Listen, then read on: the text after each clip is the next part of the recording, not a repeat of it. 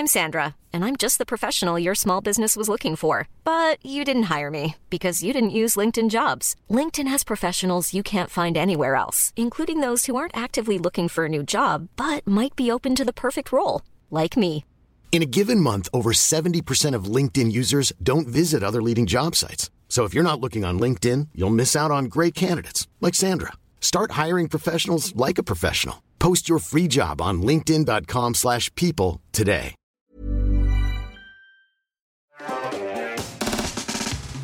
Est-ce que vous avez déjà vu cette photo ? Alors non, mais il est riche, il est en prison, j'imagine. C'est une photo qui a beaucoup circulé en fait à une époque, parce que c'est un truc qui a été pas mal médiatisé. Ce que vous voyez là, c'est effectivement la photo d'un détenu. Pris du coup depuis sa cellule de prison et cette photo a été postée sur une page Facebook. La page Facebook s'appelait MDR au Baumette, qui est une prison près de Marseille, et en fait c'est qu'une photo parmi d'autres qui ont été postées sur la page. Voilà, ça c'est d'autres photos qu'il y a eu sur la page Facebook, et alors moi en voyant ça j'ai tout de suite 1000 questions qui me sont venues. Je sais pas, ça n'a aucun sens. En tout cas ils ont l'air de bien vivre. En fait c'est ça, déjà bon, t'as les questions évidentes de comment il se retrouve avec autant de billets dans sa prison, pourquoi il y a des cigarettes, pourquoi il y a l'air d'avoir de la drogue, pourquoi ils ont l'air d'être au club med, enfin voilà, ça c'est plein de questions qu'on peut se poser. Mais il y a aussi d'autres questions qui viennent dans un second temps de comment ils se sont fait prendre en photo. Est-ce qu'ils ont un appareil photo ou un téléphone qui les a pris en photo, et comment ils le publient sur Facebook.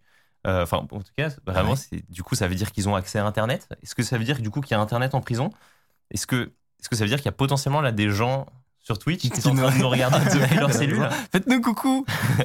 Donc, vraiment, toutes ces questions me sont dues dans un second temps, et c'est à celle-là que j'aimerais répondre aujourd'hui. Essayer de savoir, qu'est-ce qui se passe concrètement avec Internet en prison. Moi, naïvement, au début, j'avais la vision qu'on a dans les films, c'est-à-dire où le seul point de contact entre des détenus et le monde extérieur, c'est le parloir, où ils sont derrière une vitre et machin. Voilà, c'est le truc des films, quoi. Et en fait, déjà, j'étais très surpris d'apprendre, en fait, je le savais un peu, mais j'étais surpris d'apprendre que ils avaient la télé en prison, et ça depuis 1884, donc ça fait 40 ans qu'ils ont la télé en prison, et donc pour 15 balles par mois les détenus peuvent avoir dans leur cellule plus ou moins toutes les chaînes. Donc ça fait longtemps, c'est acté, c'est accepté par tout le monde, c'est régulé et tout, le prix a été fixé et tout. Tu prends ton abonnement à la télévision comme, mais vraiment c'est vraiment ça. Et donc mais du coup ça pose la question logique, quid des téléphones et d'Internet? Est-ce que ça a évolué? Et voilà, comment ça a évolué et tout. Bon, alors déjà, c'est tout à fait légal et les détenus ont le droit d'appeler depuis les prisons. Okay. Ils ont le droit de téléphoner. C'est-à-dire que dans la majorité des prisons, y a quelques cabines téléphoniques et ils font la file. Souvent, c'est des longues files, mais pour téléphoner. Ça aussi, c'est vraiment scène de film où la petite cabine téléphonique old school. C'est ça, mais c'est très très contrôlé pour le coup parce que y a une liste de numéros qui ont été validés en amont par les gens dont c'est le métier. Et qui ensuite eux les détenus peuvent appeler, que ce soit leurs proches, que ce soit des avocats pour préparer une défense, juste pour rester en contact avec le monde extérieur. Mais bon, ça a plusieurs des inconvénients déjà. Donc il y a beaucoup de fils, il y a souvent peu de cabines téléphoniques pour le nombre de détenus, donc ça peut être source de tension parce qu'il n'y a pas tout le monde qui a le temps de téléphoner. Alors il y a une prison à Paris, la prison de la Santé, qui a été refaite. Maintenant il y a des téléphones fixes individuels, enfin dans chaque cellule. Mais voilà, bon, globalement, c'est galère, et puis surtout, c'est cher, en fait. Vous savez quoi, je peux vous laisser deviner combien ça coûte, selon vous, depuis la prison, un appel vers l'étranger d'une 20aine de minutes. Je cache mon ordi. 50 centimes. Donc 50 centimes pour un appel de 20 minutes. Comme ça. Ça fait cher, déjà. Vers l'étranger. Non, moi, je trouverais... Franchement, plus. Plus ? Ouais. Je pense qu'on est à une échelle de... Je sais pas, 5-10 euros pour un appel de 20 minutes. Je sais pas, je pense que c'est un truc complètement abusé. Bon, j'exagère peut-être. Tu t'en rapproches, malheureusement. Ça peut atteindre 25 euros. Ah ouais, 25 euros pour un appel de 20 minutes vers l'étranger. Bon, en France, c'est un peu moins cher, mais ça peut atteindre 110 euros par mois pour 20 minutes d'appel quotidien. Ah ouais, la vache. Donc c'est cher. Et alors là, je vous parle que des téléphones fixes qui sont dans les prisons. Les téléphones portables, donc c'est absolument interdit. Ça, la loi est très claire, c'est banni dans les prisons. Pourtant, le gars, il en avait. On dirait, peut-être que c'était un appareil photo. Non, du coup, ça pose effectivement la question de les téléphones fixes, c'est interdit, mais qu'en est-il d'Internet ? En prison, il y a deux Internets. Il y a un premier Internet qui s'appelle Educpedia, et voici à quoi ça ressemble. C'est un portail qui est donc manufacturé, qui a été validé de nouveau par les gens dont c'est le métier, et qui offre des usages très précis d'Internet. C'est-à-dire, ça montre, en fait, ça a un but éducatif, pour réduire la fracture numérique et pour la réinsertion, pour préparer la réinsertion, pour apprendre à remplir des documents administratifs. Théma, la solution à la fracture numérique. Ça peut pas rêver. En fait, t'apprends à utiliser Excel. C'est hyper intéressant. Tu vois, il y a quelques jeux. Le but, c'est d'apprendre comment fonctionnent les sites de demande d'emploi, l'e-commerce. Voilà, c'est plein de choses comme ça. Et c'est des petits ateliers. Et ce que vous voyez là, donc en fait, je vous l'ai présenté comme étant un Internet, mais en fait, c'est pas vraiment Internet. C'est une simulation d'Internet. En fait, c'est pas du tout connecté au réseau. C'est juste le formateur qui vient, du coup, en France, c'est le CLIP qui fait ça, donc le Club d'informatique pénitentiaire. Et donc, le formateur, il vient dans la prison avec son ordinateur, qui fait office de serveur, qui stocke du coup 100 de sites qui permettent ces usages-là. Et tous les ordinateurs qu'utilisent les détenus sont branchés en fait en RJ45 à son ordi. Et comme ça, en fait, ils accèdent à cette petite portion de sites figés dans le temps et qui ont été copiés sur des sites. Oui. C'est un intranet très très petit, composé d'un ordinateur. Qui a été développé il y a 20 ans. Voilà. Donc effectivement, c'est un objectif, selon moi, tout à fait louable et utile, mais on va pas se le cacher, c'est tout pourri. Et d'ailleurs, beaucoup de gens qui participent à ces ateliers sont déçus parce que souvent ils pensent pouvoir avoir accès à Internet. En fait, ils se rendent compte que c'est ça. Et donc, ils sont déçus naturellement. Mais en prison, il y a un second Internet et les prisonniers ont accès au vrai Internet, le même que le nôtre, celui qui est sans limite. Et du coup, il y a plusieurs questions auxquelles je vais répondre dans l'ordre. Déjà, ce vrai Internet, comment est-ce qu'ils y accèdent ?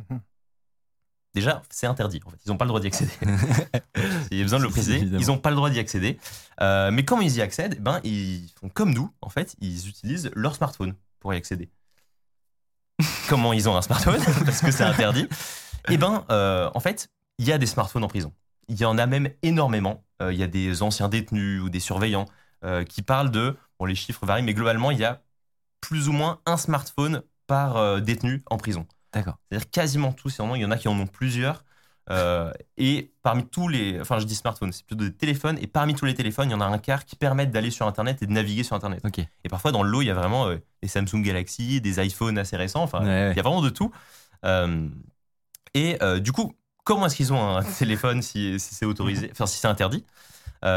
Alors, c'est pas comme, du coup, un frigo qu'ils peuvent louer dans leur cellule. Là, ils doivent le faire rentrer par des moyens détournés. Et en fait, comme tout ce que les détenus font rentrer dans des prisons, que ce soit d'habitude la bouffe, des clopes, des armes, là, c'est pareil, en fait. Ça rentre soit via le parloir, c'est un des moyens les plus fréquents de faire rentrer des trucs en douce, ou bien ça peut être fait par des surveillants corrompus. Ça aussi, voilà, il y en a quelques-uns. Ou alors, plus original, par projection, c'est-à-dire que ils cachent dans des balles de tennis des clés 4G ou bien des téléphones dans des éponges. Et ensuite, il y a des complices qui vont à l'extérieur de la prison et qui vont lancer ça au-dessus de l'enceinte sur les chemins de promenade. Et comme ça, ils peuvent le récupérer. Dans mon imaginaire, il y a des fouilles partout. C'est absolument impossible. Et un canon à balles de tennis, c'est un truc de film. C'est ça. On pourrait dire que c'est surveillé, qu'il y a des caméras de surveillance partout. On va revenir dessus. Parce qu'effectivement, c'est pas du tout occulté, cette solution-là. Mais donc, les téléphones sont en prison. Ils rentrent. Il y en a plein. Donc je parlais des clés 4G. En fait, ils font aussi rentrer des clés 4G parce qu'il y a aussi des ordinateurs en prison. D'accord. Salut, si vous appréciez Underscore, vous pouvez nous aider de ouf en mettant 5 étoiles sur Apple Podcast, en mettant une idée d'invité que vous aimeriez qu'on reçoive. Ça permet de faire remonter Underscore, voilà, telle une fusée. Pour le coup, les ordinateurs en prison, la majorité, c'est des ordinateurs qui sont autorisés, ils ont le droit d'être là. Mais de nouveau, c'est des ordinateurs qui sont préparés, qui sont coupés, avec un contrôle parental, en gros, pour pas que tu puisses accéder au monde extérieur.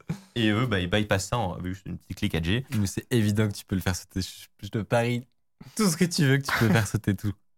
Mais c'est obligé. Je voudrais voir le temps qu'on met. Tu reflashes un OS, je pense, qu'on t'envoie sur une clé USB, et c'est terminé. En plus, t'es pas très loin parce que, alors, j'ai lu quelques témoignages de gardiens de prison, d'anciens détenus, et qui disaient, effectivement, il y a même eu des histoires, visiblement, il y en a qui avaient vraiment des skills en hacking et qui avaient piraté des Wi-Fi voisins pour accéder à Internet. Tu m'étonnes, le mec, c'est un crack de l'informatique. Il a le temps de se former. Après. C'est un crack de l'informatique, on lui donne un vieil intranet tout pourri sans accès. Tu m'étonnes qu'il va chercher. Quoi. Autre question, comment est-ce qu'ils rechargent leur téléphone pour aller sur Internet ? Parce qu'en fait, en prison, il y a Il n'y a pas des prises et des chargeurs partout comme chez nous. Et en fait, il y a plusieurs solutions. Enfin, il doit y en avoir d'autres, mais moi, je suis tombé sur quelques-unes. Il y a notamment donc, les télés dans les cellules. Parfois, juste... Il y a un port USB. Voilà, il péta des ports USB dans la télé, mais des câbles. Justement, je vous parlais des ateliers pour la réinsertion, la fracture numérique, tout ça. Ils viennent avec du matériel, du coup, avec des claviers, souris. Ils chipent tous les câbles pour les transformer en chargeurs. Il y a plein de moyens détournés qui sont trouvés pour ou alors ils se les font juste livrer. Enfin, livrer, ils se les font... balle de tennisser. Balle de tennisser. Ensuite, du coup, question logique que je me pose, c'est qu'est-ce qu'ils font sur Internet ? Donc, on a vu qu'il y en a qui font des conneries en mettant des photos d'eux sur Facebook. Bon, eux, c'est pas les plus malins. En fait, ça représente pas la majorité des détenus parce qu'en fait, la majorité des détenus, ils vont sur Internet et ils passent inaperçus parce qu'en fait, c'est juste pour... la majorité, pour communiquer avec leurs proches, avec leur famille, garder un contact avec le monde extérieur, suivre l'actualité, aller sur les réseaux sociaux. Il y a quelqu'un, par exemple, dans le chat qui dit que si on va à côté d'une prison et qu'on met la carte sur Snap, c'est en gros, smart. Tu peux en voir qui font leur vie au calme et qui mettent des snaps. Tu pourrais peut-être faire des airdrops à côté. Il y a les choses assez classiques, mais il y a aussi les choses moins classiques de détenus sur Internet. Il y en a qui produisent du contenu. Il y a des vrais influenceurs prison. Où il y en a un... Bon, alors ça, de nouveau, ça a été un cas qui a été assez médiatisé parce que, clairement, le type était pas très malin d'avoir fait ça. Il cramait à des kilomètres, influenceur. Il avait fait un live Periscope, où, donc évidemment, visage découvert, où il était dans sa cellule et il montrait, chaîne IFI, il montrait qu'il fumait un joint, j'en sais rien. Carrément ce que j'ai vu passer. Je suis tombé sur un live TikTok de ce genre de truc. Lui, par contre, il s'est fait prendre et évidemment, il était lourdement sanctionné pour ça. Mais il y en a qui font des trucs plus calmes, où il y en a un notamment qui a plus de 137 000 abonnés sur TikTok, c'est lui, et il parle un peu de son quotidien en prison, quels sont, soit c'est tout ce qu'il peut acheter par exemple.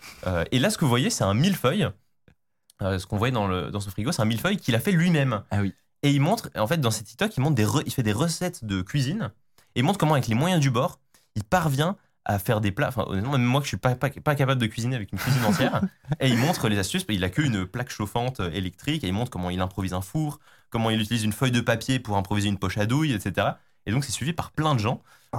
Et donc lui il fait ça à visage découvert, mais en fait ce qu'il disait, en fait tous les détenus et les gardiens le connaissent, ils savent qu'il fait ça. Ouais. Et il gêne personne. Et en fait ça va être aussi, je vais en reparler plus loin, mais en fait c'est ça. Lui il fait pas trop de vagues et donc on le laisse faire. Ceci étant, en fait, ça reste quand même quasiment tous les détenus qui ont un contact avec le monde extérieur relativement facilement. Et donc, il y a des trucs innocents comme des lives TikTok ou des gens qui font des bêtises comme des photos Facebook au Club Med.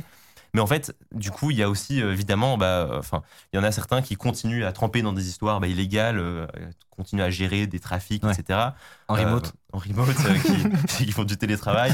J'ai un hélicoptère. Mais en fait, c'est ça, tu peux tout imaginer, qui peuvent préparer des évasions, qui peuvent prendre des surveillants en photo ou des plaques d'immatriculation des surveillants, éventuellement mettre des coups de pression à des victimes. À leur famille, j'avoue, c'est chaud. C'est chaud. Ouais. Ils ont, c'est pour ça que de base, on évite que les détenus aient un contact avec le monde extérieur.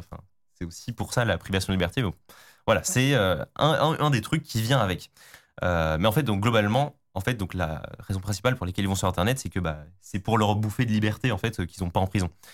Mais du coup, la question, c'est que si on sait, parce que vraiment c'est assez bien documenté, si on sait que tout ça a lieu, qu'il y a objectivement beaucoup de côtés négatifs et de risques à ce que des détenus aient accès à Internet, pourquoi est-ce qu'on ne leur retire pas ? Est-ce qu'on fait rien déjà ? Qu'est-ce qu'on fait ? Déjà, c'est super dur à contrôler. Comme je vous l'ai dit, en fait, ils redoublent d'inventivité, ils sont ultra créatifs pour faire rentrer des trucs.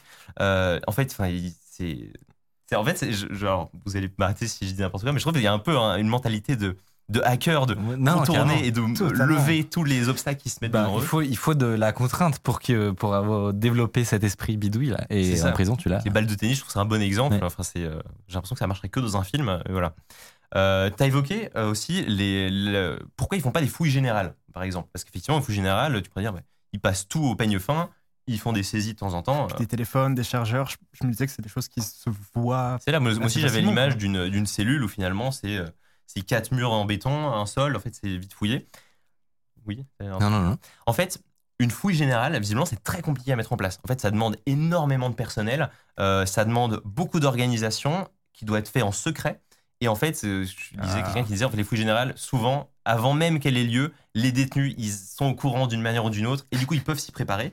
Ils se refilent l'info, ils ont les téléphones. Voilà. Et en fait, ça, il se passe les trucs, machin. Et en fait, pour cacher un téléphone, ils arrivent à faire des trucs. Enfin, par exemple, bah, tu vois, ils ont des télés dans la prison. Et parfois, ils démontent la télé pour cacher le téléphone dedans. Ou parfois, il y en a qui le mettent dans le joint de frigo.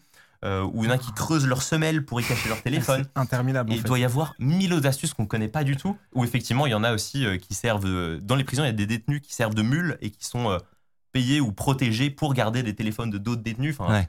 C'est toute l'économie interne d'une prison. Enfin, donc voilà. Donc en fait, c'est pas si simple que ça de faire une fouille générale.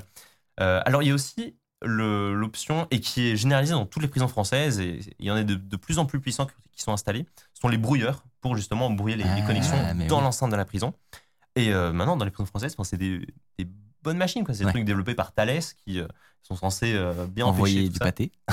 Et même ça, bah, en fait, il y a toujours des zones dans la prison où ça capte, où ils arrivent à se connecter à un wifi voisin, où en fonction de l'opérateur, bah, en fait, ça passe quand même et tout. Et donc, en fait, même ça, ça marche, mais qu'à moitié.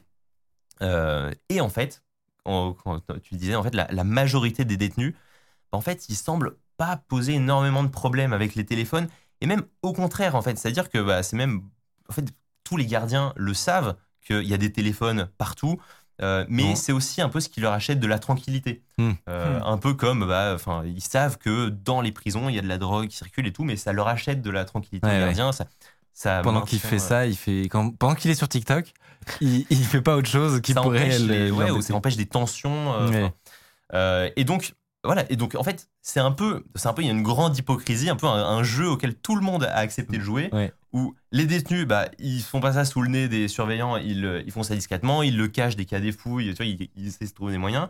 Les gardiens, dès qu'ils le trouvent, ils font quand même des fouilles. Enfin, ils font pas rien, mais ils font quand même des fouilles. Et dès qu'ils en trouvent, ils ont des aggravements de peine et tout. Donc voilà, il y a les règles du jeu, mais globalement, tout le monde le sait.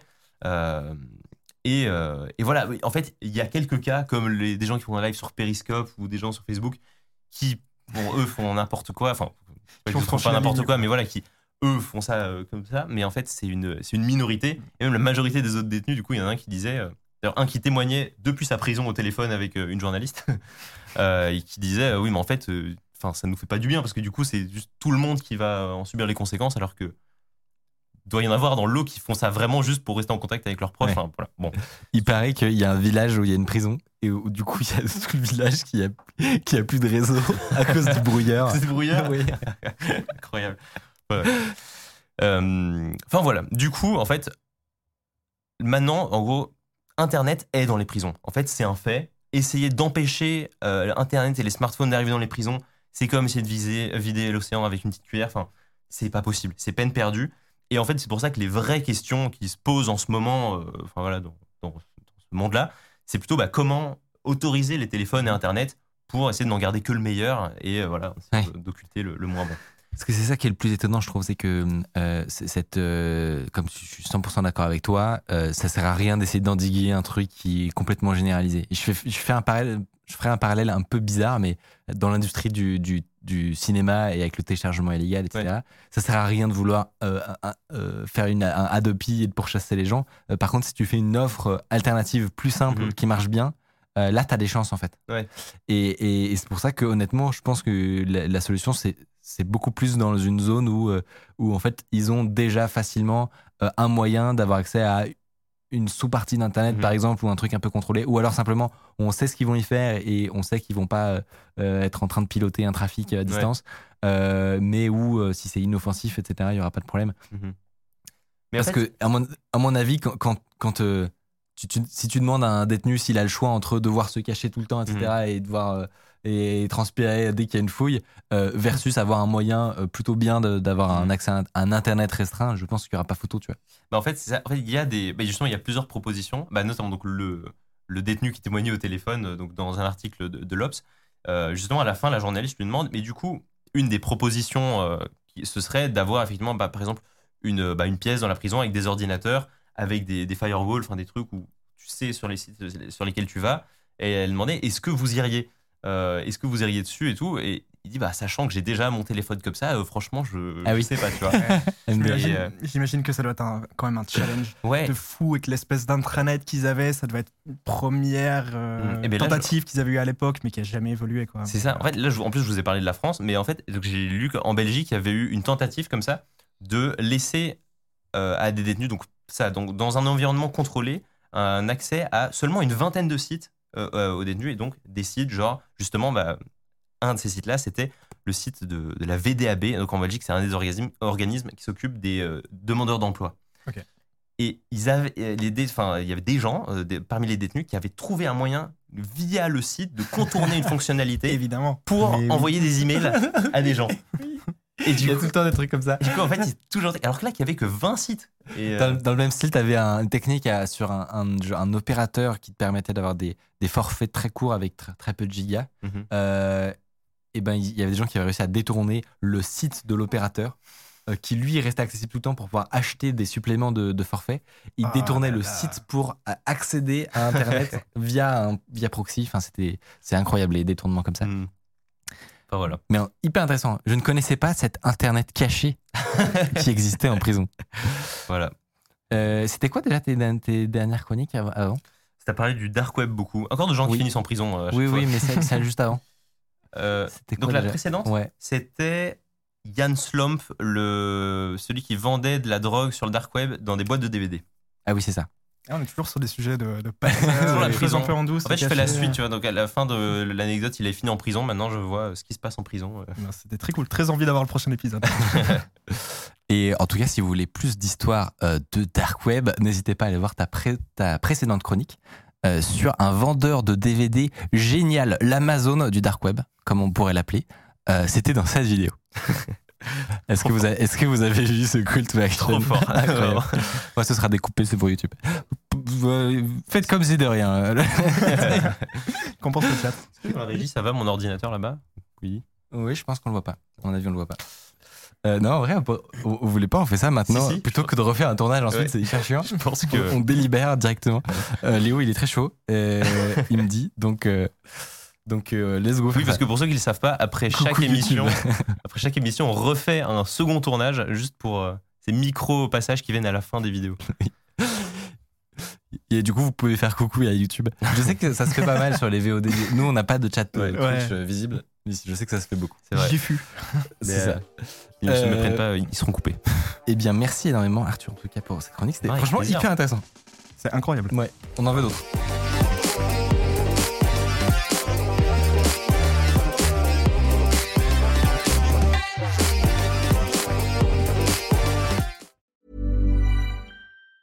Even on a budget, quality is non-negotiable. That's why Quince is the place to score high-end essentials at 50 to 80% less than similar brands. Get your hands on buttery soft cashmere sweaters from just $60, Italian leather jackets, and so much more. And the best part about Quince, they exclusively partner with factories committed to safe, ethical, and responsible manufacturing. Elevate your style without the elevated price tag with Quince. Go to quince.com/upgrade for free shipping and 365-day returns.